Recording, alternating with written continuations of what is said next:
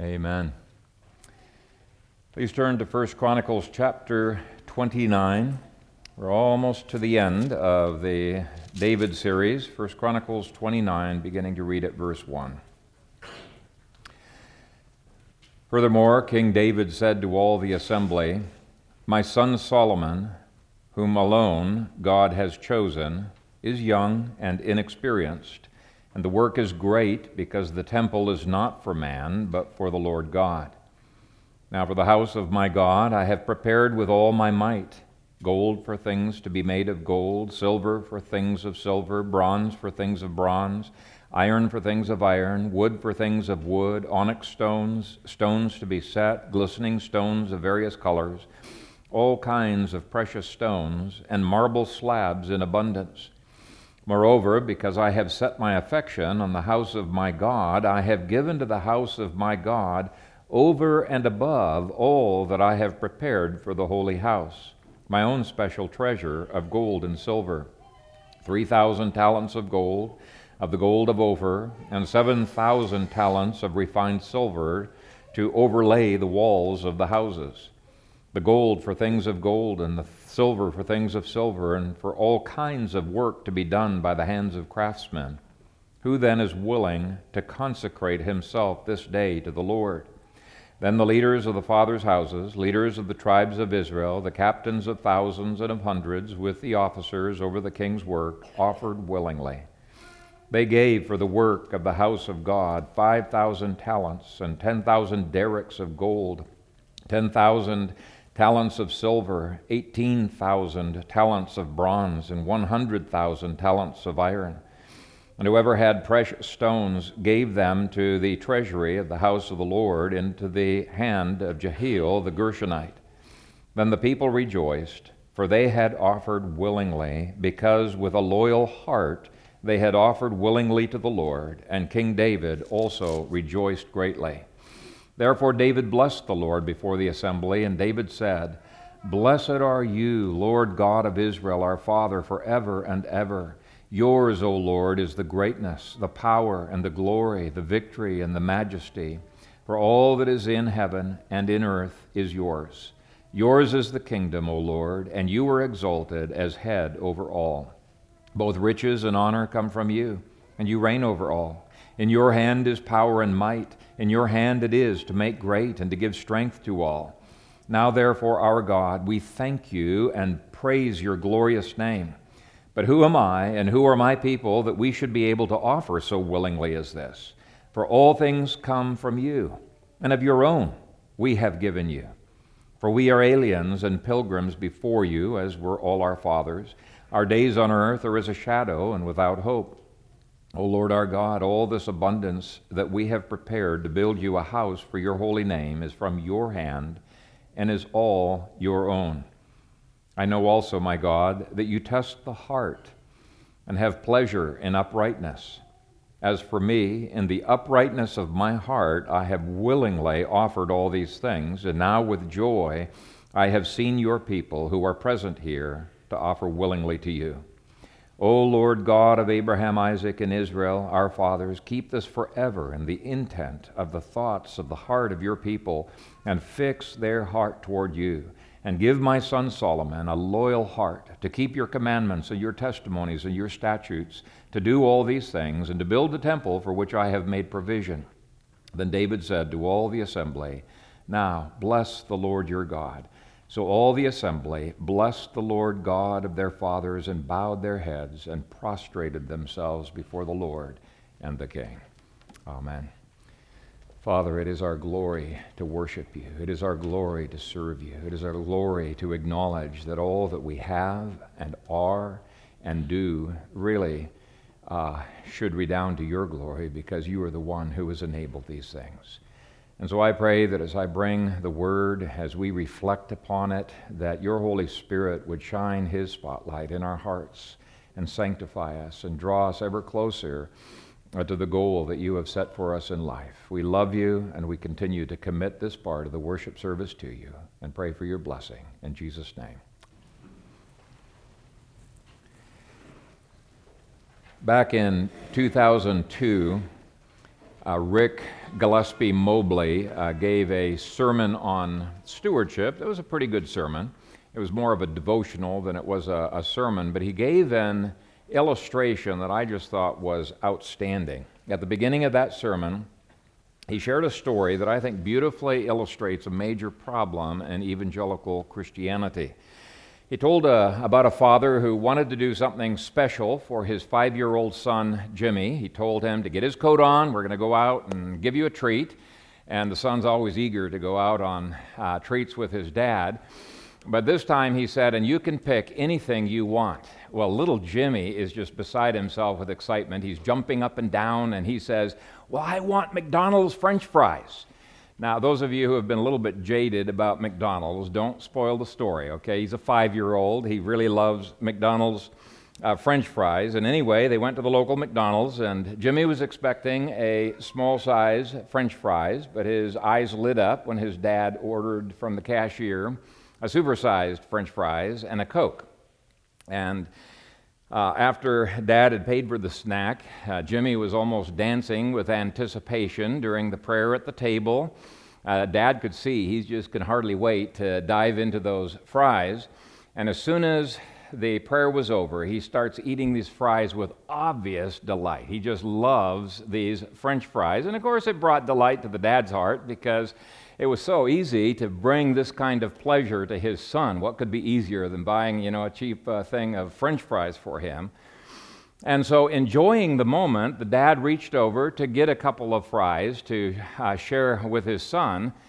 And to his surprise, his son immediately pulled the fries away from dad and kind of made his arms into a, a, a kind of a fortress.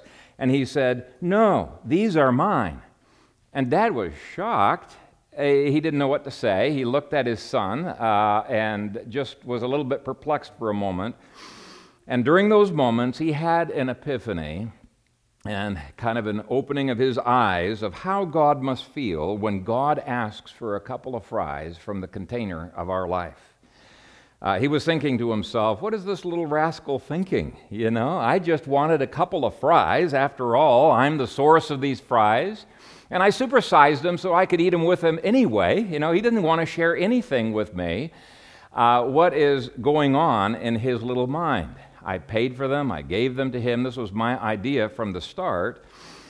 And apparently, this little pipsqueak of a son has forgotten that I'm a whole lot stronger than he is, so it looks silly for him to be guarding, protecting those flies. Now, he's not going to force the kid to give any fries, but he thought that just is so silly for my son to do that. And then he thought, why did I even want a couple of fries? It's not like I'm hungry. And if I was, I could have gotten my own container of fries. In fact, I could have bought 10 containers of fries. It's not like I needed uh, those couple of fries. I just wanted to share in his moment of joy and have him invite me into his moment of joy. And one or two fries would not have made much difference to him as an adult.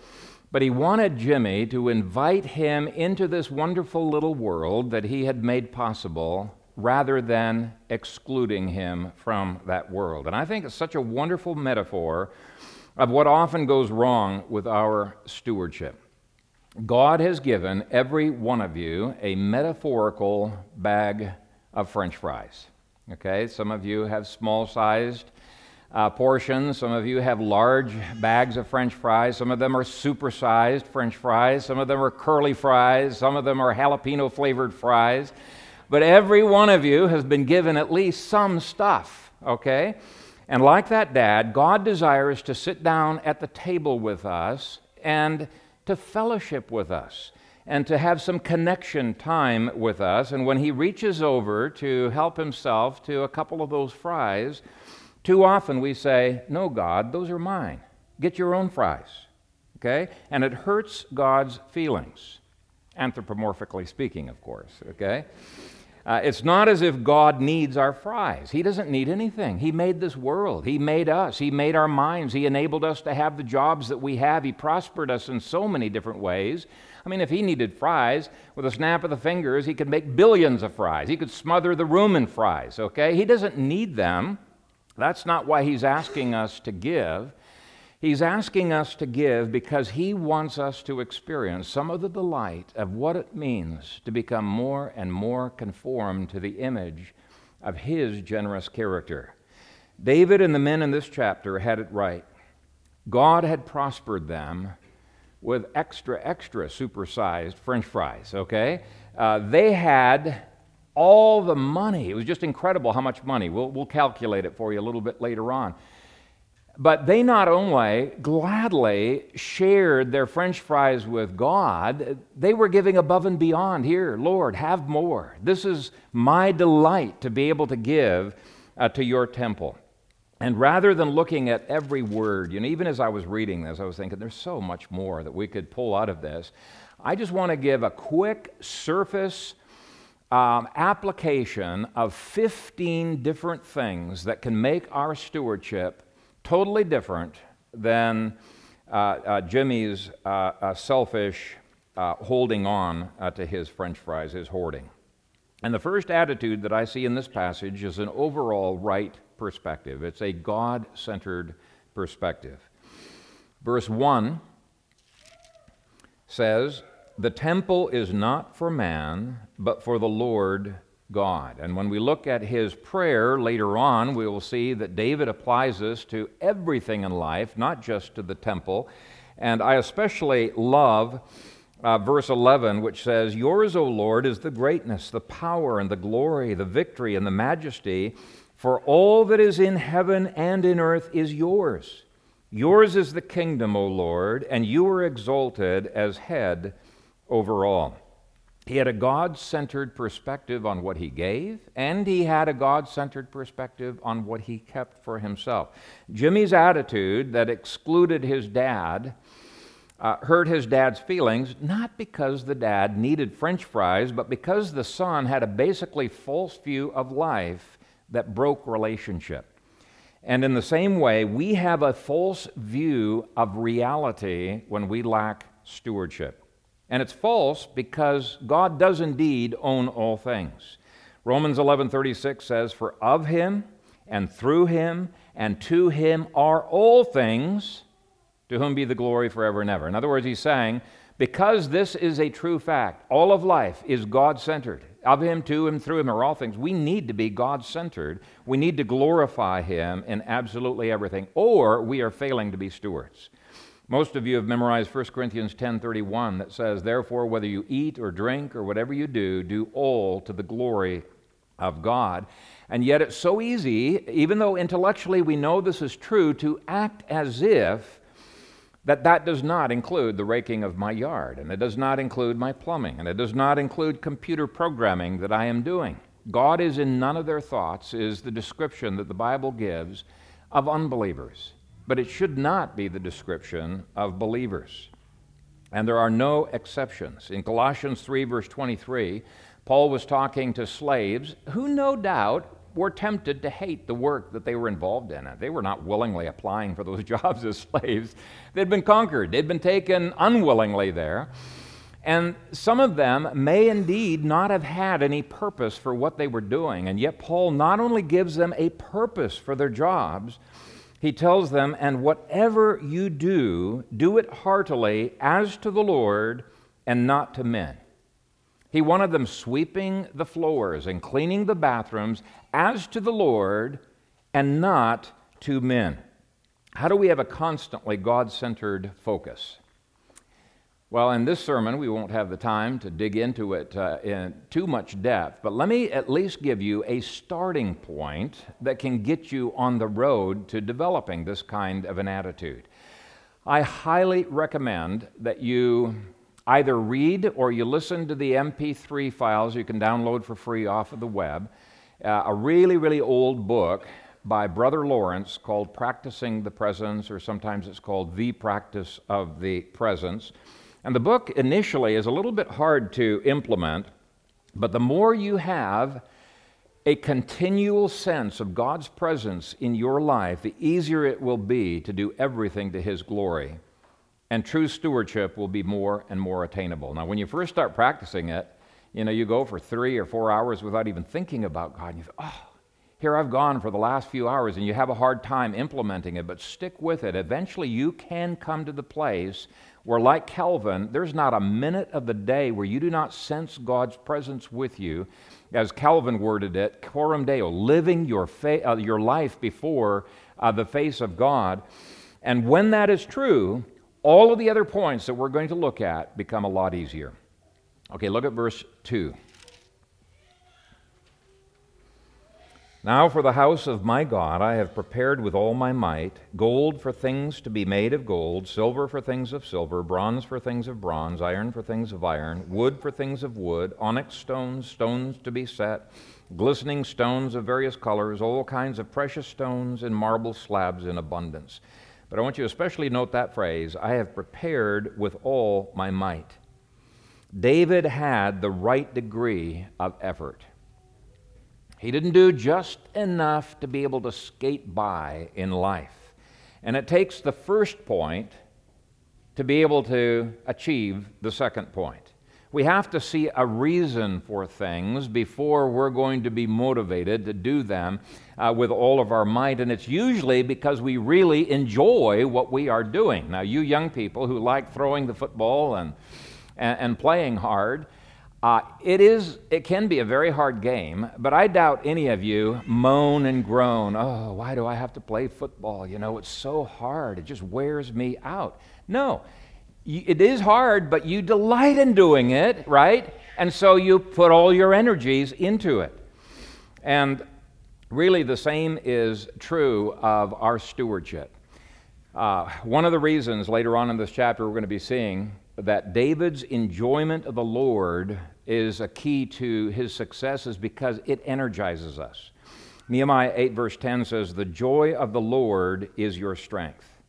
Now, you're not going to have the daily strength to do everything you do, going the extra mile, doing it with all of your might, if you don't have the joy of the Lord. And you're not going to have the joy of the Lord continually if point number one is not present in your life. If you're not able to live every, every portion of your day coram deo before the face of God.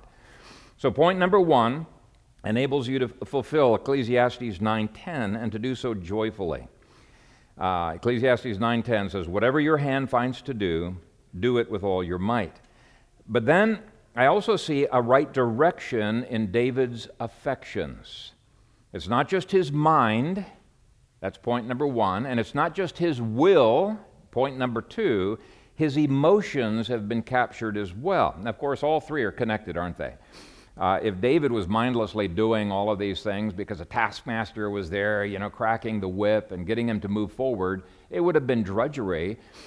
But because his affections were involved, uh, it, uh, it gave him an energizing. He, he wanted to please the Lord. David and God are in this cause together, and this cause energizes him in the work that he is doing. So, verse 3 says, Moreover, I have set my affection on the house of my God. Excuse me, because I have set my affection on the house of my God, I have given, etc.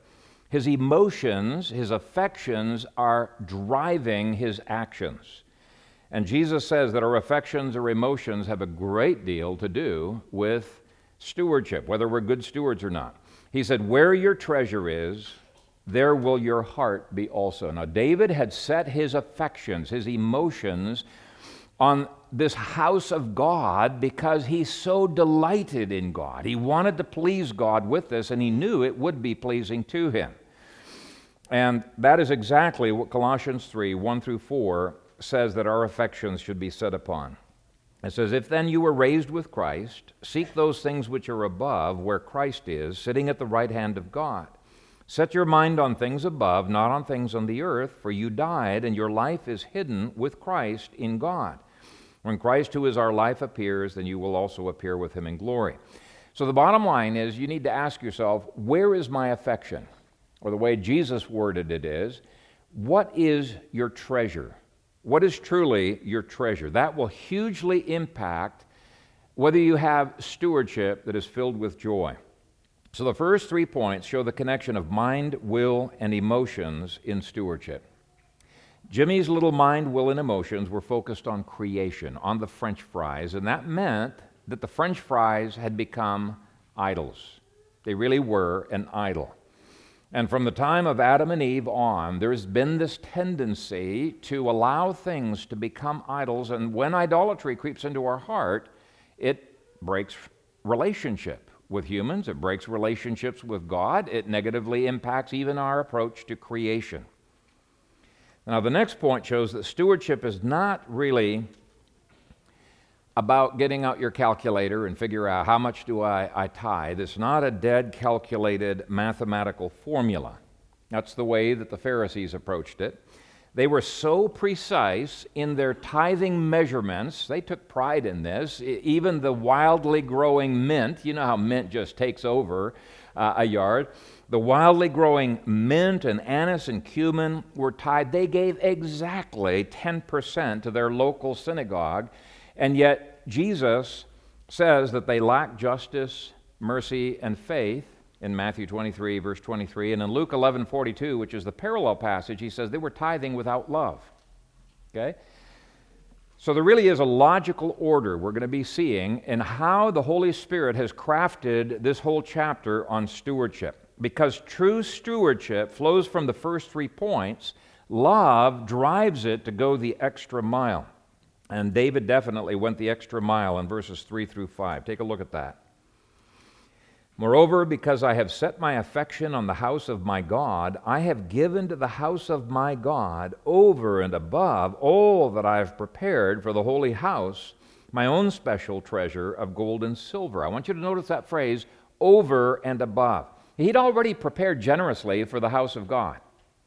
But he's so delighted with God, he gives over and above that. He goes beyond that. He's going the extra mile. And I love it when I see Christians not only tithing, but when they find delight in giving generously to special needs. And I've seen that in this church, and several people have commented on it that this is a church that has been incredibly generous when it comes to people who have special needs or missions projects uh, uh, above and beyond uh, the tithe. And by itself, to me, that shows that the Spirit of God is at work in this church. Okay? It's a sign of health. Uh, in the illustration that I started with, dad was very generous with the son, and he wanted his son to learn that being generous can be fun as well. He wanted his son to become more like him, to become hospitable. And our Heavenly Father doesn't want us pinching pennies with Himself or with other people. He doesn't want us offering our French fries, but with bad attitudes, like, oh, I hope God doesn't take too many French. Oh, I hope He doesn't take too many French fries over here. No, He wants us to have glad hearts that are willing to go above and beyond. This is true spirit given stewardship. And then David asks a question that connects consecration with stewardship. Take a look at verse 5. He asks, Who then is willing to consecrate himself this day to the Lord? Well, they all wanted to consecrate themselves to the Lord, but what is the evidence that they are consecrated? The verses go on to indicate that they are giving generously, willingly, with a loyal heart, just like David is. And so, giving can be a test of whether we are consecrated or not. Not just any giving, the kind of giving exemplified in these 15 points. And the reason I bring this up is it's so easy for us to deceive ourselves in thinking that we're a whole lot better than we really are. I suspect at least some of us thought we were doing pretty well on how we loved one another and how we loved our families before Rodney gave the sermon last week uh, uh, from 1 Corinthians chapter 13. And as he's outlining these 15 or so, what was about 15, wasn't it? Or so characteristics of love, we begin to think, oh, wow, yeah, I messed up on that one, that one. And our estimation of ourselves begins to diminish. Well, it's, a similar situation with consecration. As we look at these 15 points in this chapter, we may come to the conclusion our consecration is not really as great as we thought it was. So I want you to think of these 15 points not so much as things that we add over time, but as 15 windows that give us a sight of the inner heart that is being transformed. If two or three of these windows are broken, then they let in the cold, okay? And it cools, it chills our heart. Our consecration is measured by our stewardship. which means if we're not at least tithing, some of the other points can be questioned. The next thing that I see is that because there truly was consecration to the Lord, the joy of giving spread like contagion. There was a culture that began to develop. Verses 6 through 8 describe a right response in others. Then the leaders of the fathers' houses, leaders of the tribes of Israel, the captains of thousands and of hundreds, with the officers over the king's work, offered willingly. They gave for the work of the house of God 5,000 talents, 10,000 darics of gold, uh, 10,000 talents of silver, 18,000 talents of bronze, and 100,000 talents of iron. And whoever had precious stones gave them to the treasury of the house of the Lord into the hand of Jehiel the Gershonite. One of the signs of enthusiastic stewardship is the desire that other people, that our children become stewards and other people become stewards, because as we experience the incredible joy that God gives to us of sharing in this way, we want others to be able to share in that joy. And there's a contagion that arises within the church. It's almost like there's a culture of giving that begins to develop. And as I've mentioned, uh, at least with some of you, there must be incredibly generous hearts out there because uh, the treasurer will tell you we have, we have been very, very generous, far more than what most churches give, you know, to special causes. So that's a, that's a great thing. But let me give you something that's not in your outlines. This giving was publicly done. It's not in secret. Sometimes people wonder are we allowed to give publicly? Yes, you are. It was publicly done. Jesus gave publicly to charity and he gave privately to charity. And so the question comes then why in the Sermon on the Mount did Jesus emphasize this point that when you give, you should give in a way that's so secret that your right hand doesn't know what your left hand is doing? And I want to just quickly address that, that issue. He did not give that instruction because public prayer is wrong or public giving is wrong. He did so because most of the things in the Sermon on the Mount are testing the character of our Christianity. Are we doing our Christianity simply from our own flesh in a way that any Pharisee could do? Or is there evidence of the Holy Spirit within us? And just take prayer, for example. If you are driven, you've got a hunger for prayer when there's nobody that sees you, you're in the secret place, in the closet Wow, that's an indication it's the Spirit of God who is driving you to prayer. Because social expectations make it a little bit easier to pray when you're expected to pray. You know, others are around. Well, it's the same with giving. When you give in a way that nobody knows you are giving, you're not getting any credit whatsoever, it's a test of whether you've got the steward's heart that says, Yes, Lord, I delight in giving. It's not for me. I, in fact, I don't even want anybody to know about this particular gift. Now, it's not against public giving, it's not against uh, giving that is uh, very open. It's just every once in a while, it's a good idea to test the character of our heart. Is my heart something that is, uh, has the Holy Spirit producing supernatural stewardship? And I also want to comment on the enormous amount of money that was being given on this day. It just is astounding. And I, I, won't add it all up for you, but let me just give a little bit. Besides the bronze, iron, wood, onyx, marble, turquoise, and other precious stones, which by themselves would have been incredibly costly, let's just look at the gold and the silver. The text says that David gave 3,000 talents of gold. Now, a talent was about 75 pounds so that's 225,000 pounds of gold. That's 3.6 million gold eagles, you know, one ounce eagle coins. That's a lot of money. 3.6 million one ounce gold eagles. He gave 7,000 talents of silver, which is about 525,000 pounds of silver, or 8.4 million silver eagles. Again, a lot of money. Now, these leaders were generous as well. They gave 375,000 pounds of gold, and actually, I just noticed that that's a little bit off because there were darics of gold as well that were given, and those were even bigger. Um, 750,000 pounds of silver, tons of bronze and iron, and when you add it all up, commentators say this offering was in the billions of dollars. It's astounding that on one day this much was collected for the temple. Now, some people might be tempted to say, you know, that's just not right. You shouldn't give that much money to one cause. And, they focus on how much is giving, being given away. I've seen people say, man, I can't tithe that to what? To, to one local church or anything like that. But just think of it this way they had the money to be able to give. God had blessed them incredibly. And indeed, we will see that God loves to bless those with stewards' hearts with more and more. And one of the weird things that I have discovered is that people generally tend to give a smaller and smaller percentage of their entire income the more wealthy they become. And this is true even on a corporate scale. You know, the, the Dalit churches that I work with in India, incredibly poor churches, but percentage wise, they give far more than the American church does in terms of percent of what your uh, income might be.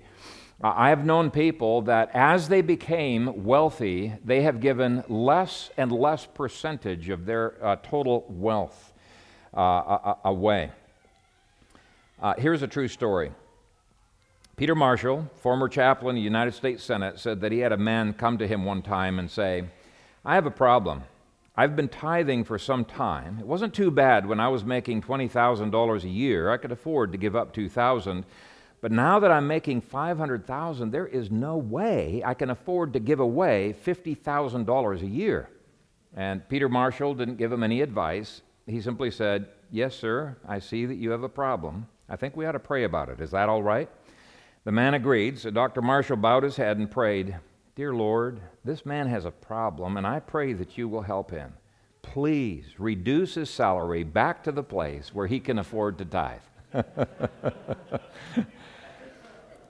so here were wealthy people. This is a, a, evidence not that they're wealthy, this is evidence of the work of God's Holy Spirit in their midst. Here were wealthy people who tend to be stingy wealthy people who no doubt already gave the three tithes of the Old Testament. You know what those three tithes are, right? The first 10%, right off the top, went to the local synagogue. Second 10% went to help your family, and if you could afford it, to have other people go to Jerusalem for a vacation and uh, for a, a spiritual conference to refresh your bodies, to refresh your spirits. And then the third tithe uh, was once every three years, and it was once every three years so that they could save up a big lump sum to help some poor person get started in a business, to really give them a, a boost.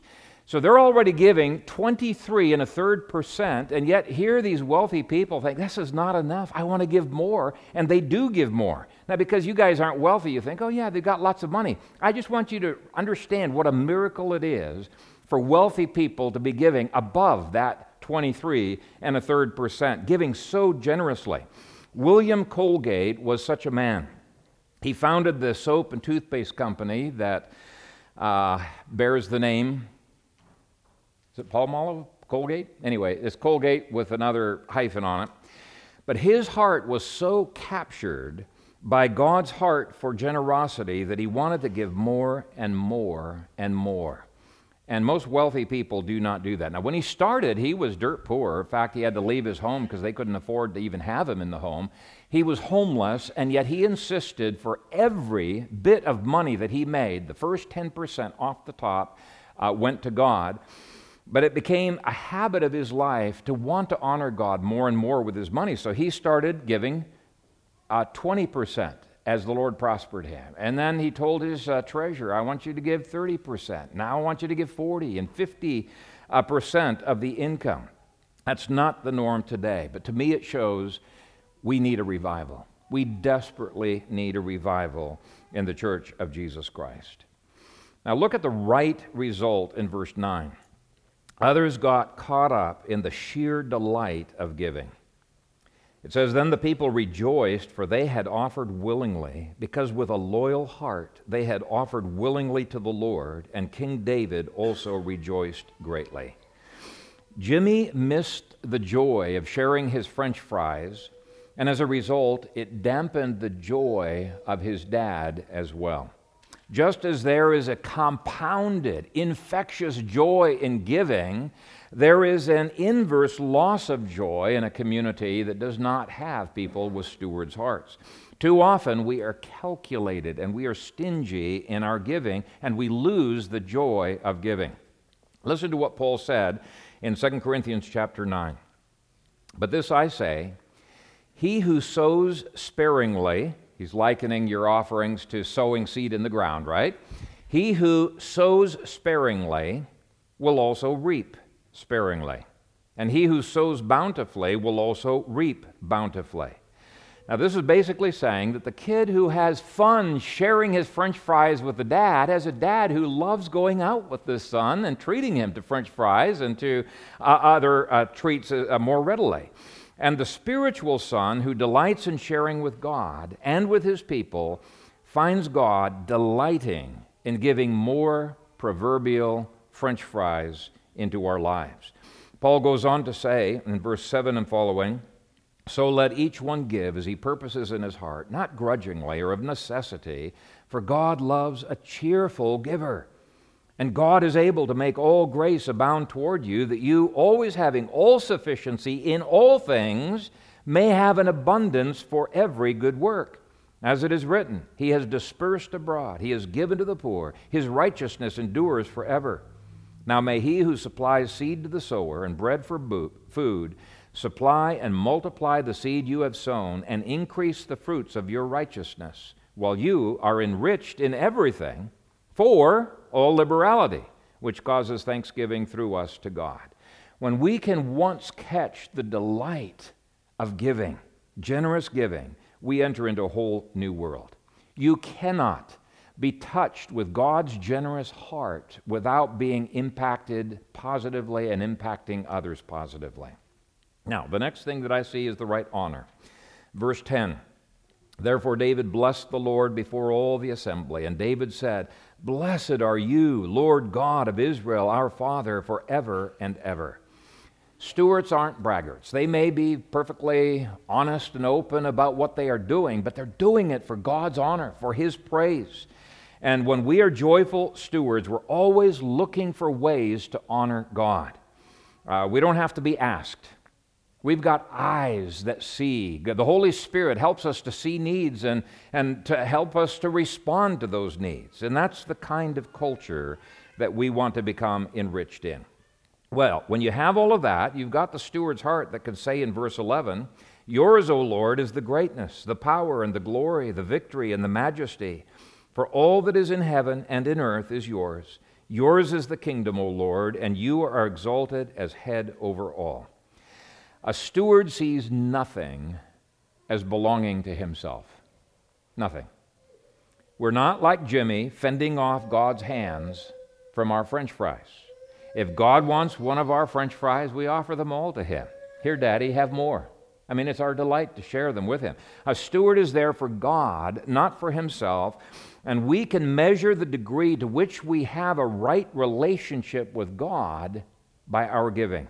If you don't tithe, you have not even gotten to the starting line of uh, being a steward. Tithing proves we are steward, and giving goes above and beyond, shows God's heart gripping our heart more and more. We're becoming more like Daddy, less like Jimmy. But this, in turn, gives us faith for the future rather than fear. And let me explain what I mean by that when people first start tithing, they don't know how in the world they're going to make ends meet. They're already not making ends meet in many cases. Uh, they fear that if they pay God the first 10% off the top without even thinking about the bills, automatically, God is paid first, that their life is going to unravel, forgetting that God is the one who governs their lives by their, his providence, forgetting He's the one who loves to bless us. Because they have fear, God does not bless. Fear is the exact inverse of faith. When you fear things, they tend to happen. When you have faith in God concerning things, they always happen. But fear demands to be fulfilled just like faith demands to be fulfilled. It is the inverse of faith. And uh, I saw a book when I was doing research for this, um, it was called something along the lines of, I'm tithing, why can't I make ends meet? And it goes through some of the issues, and fear was one of those issues. If you approach this with fear rather than with faith, it, will not be blessed by God. In Haggai, the post exilic community was facing famine and financial difficult times, and they were tempted to skip the tithe until times got better. They probably were thinking, hey, I'll catch up later. Well, Haggai told them they had it all backwards. The reason they had poor times was because they were not putting God first in their finances. As a result, Haggai said, You have sown much and bring in little.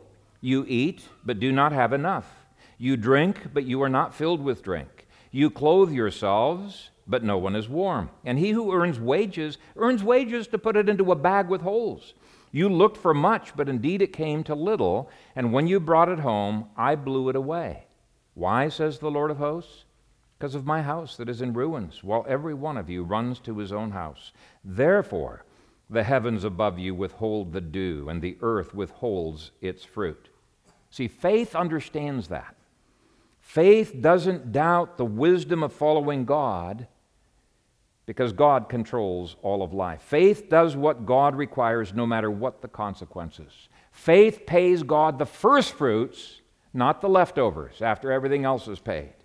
Faith pays God the 10% off the top of the check and trust God to give the wisdom to pay the rest of our bills.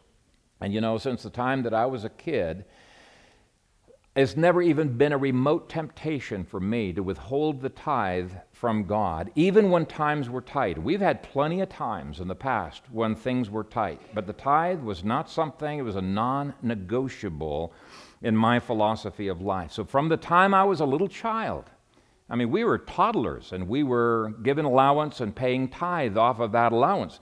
We were taught to honor God first with our finances.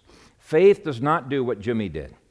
Faith knows God is generous and loves to give metaphorical french fries. It's a trust issue. And David expresses his full trust in God's goodness, God's generosity, God's promised provision in verse 12. He says, Both riches and honor come from you, and you reign over all. In your hand is power and might. In your hand it is to make great and to give strength to all. Uh, David was in effect saying, Father, you hold the french fries uh, and enjoy them with me. And thank you for being such a generous God. If you're a Christian who doubts the wisdom of the three tithes of the Old Testament, okay, set that aside for a while. Maybe later you might be convinced of it, but at least try the first tithe, the tithes of the local church, the, t- the first 10%. And as you do it, do not do it in fear. Do it with an absolute confidence that God, the God who cannot lie, will provide for you. Some people start as stewards and then fear sidetracks them. But let me end this particular point by reading Malachi 3, verses 8 through 12, which deals with both the tithes as well as the offerings that went above and beyond the tithes. Uh, Malachi 3, 8 through 12. Will a man rob God? Yet you have robbed me. But you say, In what way have we robbed you? In tithes and offerings. You are cursed with a curse, for you have robbed me, even this whole nation. Bring all the tithes into the storehouse, that there may be food in my house, and try me now in this, says the Lord of hosts, if I will not open for you the windows of heaven and pour out for you such blessing that there will not be room enough to receive it. And I will rebuke the devourer for your sakes, so that he will not destroy the fruit of your ground. Nor shall the vine fail to bear fruit for you in the field, says the Lord of hosts. And all nations will call you blessed, for you will be a delightful land, says the Lord of hosts. What an incredible, incredible promise. But despite that incredible promise, the Israelites failed to believe it. They just doubted God's word. They thought, surely that cannot be. And so the very next words in Malachi say this your words have been harsh against me, says the Lord. Yet you say, What have we spoken against you? Here's God's answer. You have said, It is useless to serve God. What profit is it that we have kept his ordinance? Do you see how critical faith is to continued stewardship that pleases God? Hebrews 11, verse 6 says, Without faith, it is impossible to please him, for he who comes to God must believe that he is, and that he is a rewarder of those who diligently seek him. He does not love to reward the Jimmies of this world, but he loves to reward those who share their French fries and everything that they have and everything that they are, and they share it with delight with God and with anyone else whom God wants them to share it with. He loves to share more and more French fries with them. So here's the question Do you want the blessings of Malachi chapter 3? Then don't begrudge God when He asks for the 10% of your fries. And maybe on occasion He might take a couple of other fries. Don't begrudge Him. But little Jimmy illustrates the difference between selfish excitement and true gratitude. Jimmy was so excited when his dad was going to take him to get some french fries, he was dancing with delight. Now, you might assume he's got gratitude. No, he didn't have any gratitude. That was a counterfeit of gratitude. Gratitude is focused on the giver. He's more interested in the gift than he is in the giver. There's a big difference between uh, the two. And um, I want you to look at the gratitude that David has even as he hands over the fries to his father God. Verse 13. Now, therefore, our God, we thank you and praise your glorious name. Does that seem out of place? He's not putting these out and waiting, uh, God, you haven't thanked me yet. No, that, that's not his attitude at all. He's just given billions of dollars and he thanks God for the privilege of being able to share in God's awesome program. Uh, he feels so humble that, that God would even use him and take his money that it delights his heart. He's thankful to God. Now, it would have made all the difference in the world if little Jimmy had just pushed the carton of fries a little closer to his dad and say, Thanks, God, Dad. I love going out with you. Have some more French fries. It would have made all the difference in the world. Such a simple gesture. Now, of course, that takes humility, and verses 14 through 16 definitely show humility in David's heart. David says, But who am I? And who are my people that we should be able to offer so willingly as this? For all things come from you, and of your own we have given you. For we are aliens and pilgrims before you, as were all our fathers. Our days on earth are as a shadow and without hope. O Lord our God, all this abundance that we have prepared to build you a house for your holy name is from your hand and is all your own. David realized that the French fries he was offering to God were French fries God had given to him. In fact, the cycle of God giving to David and of David giving to God and of God giving more to David is primarily a relationship cycle of love not a casino slot machine cycle of selfishness. It all demonstrates principle number one that David was God centered, not self centered, not man centered, not even creation centered. And that all takes humility. You know, a cross centered view of life has the I struck out. It's not about me, myself, and I. The cross strikes out the I, and it's all about God. It's about giving Him the glory, right? It's all about the incredible, astounding relationship that we can have with the Creator of the universe. Are you catching a little bit of a glimpse of the joy that is involved in true stewardship? When you do, it really does make stewardship a pure delight. David's view of stuff can also be seen in verse 15, which we just read. Let me read it again. For we are aliens and pilgrims before you, as were all our fathers. Our days on earth are as a shadow and without hope. In effect, David is saying the days that we live down here on earth are just a blip on the radar screen of eternal life. And we can lose anything that's in this life. We can lose our money, our stocks, our investments, our family, our houses. Uh, we can lose all of those things. They're just like a shadow. And so we shouldn't really be thinking about laying up money as our security. Now, don't get me wrong, we are commanded, both the Old Testament and the New Testament, to save up for retirement, to save up for emergencies. We must have savings. And we're even supposed to pass on to our children a savings. So I'm not saying that we shouldn't save up money. I'm saying it should not be our treasure, it should not be our idol. It should not be our security. And when it becomes our security, we've totally missed the point. The point is to find delight in serving God, whether He gives us a lot or gives us a little, serving God with every dime. And part of serving God is setting aside some for our children and our grandchildren. Some of serving God is not being reckless with our money and having something for retirement. But the key point is it's got to be God centered. Now, hurrying on, I've I've kind of summarized verses 17 through 19 as having right heart attitudes, and rather than spelling them out, just see if you can catch some of them as I read these verses, beginning at verse 17. I know also, my God, that you test the heart and have pleasure in uprightness.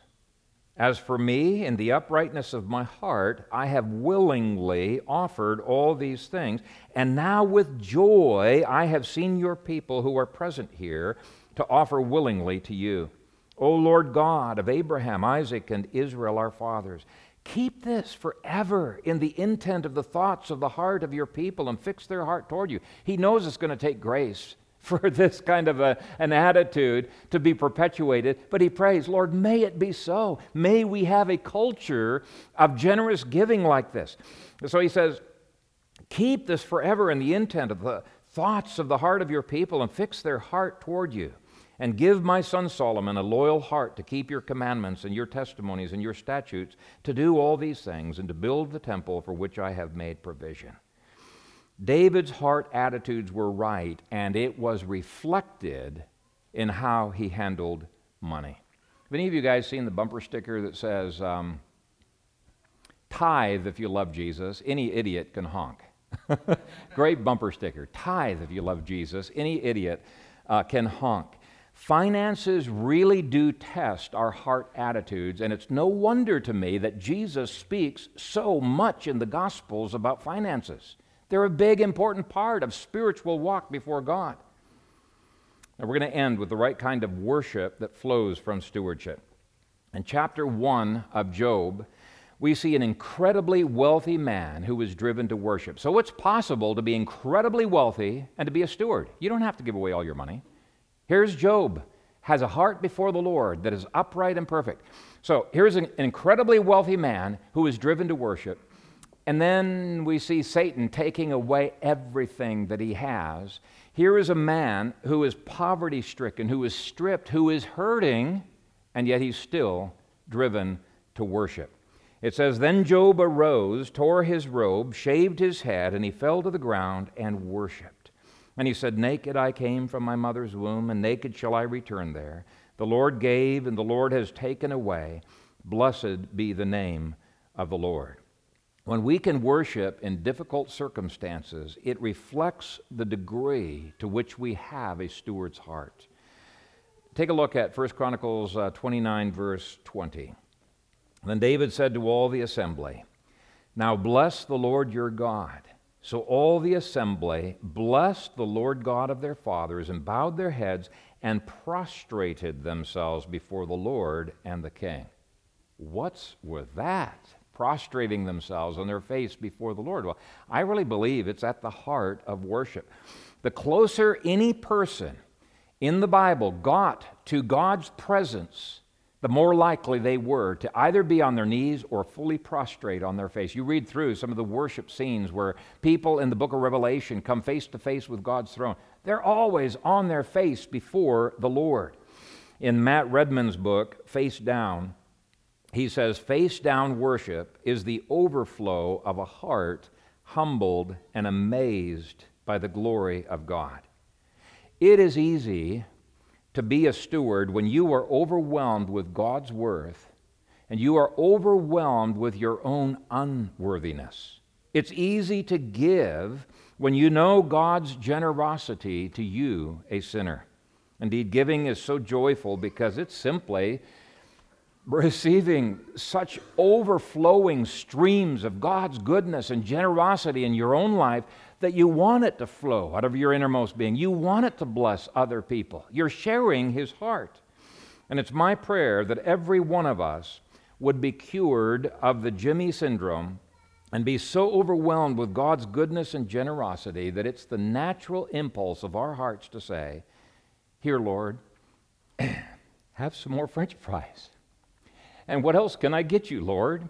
I am so thankful to be able to eat at the table that you have spread so richly for me. Thank you for being my Father. I love you. Okay? May God's heart that is overflowing with generosity capture our hearts and make genuine, generous stewardship the permanent culture of this church. Amen. Father, we thank you for your generosity. With David, we are blown away with the fact that we can even be involved in serving you. You don't need us. You could, with a word from your mouth, metaphorically create billions of french fries. You don't need anything that we give, but you have given us the incredible privilege of entering into the joy that you share as Father, Son, and Holy Spirit in giving to each other and giving to us. Father, we want our hearts to be washed clean of the Jimmy syndrome. We want our hearts to reflect your heart. Transform us, Lord. Transform us more and more into the image of the Lord Jesus Christ.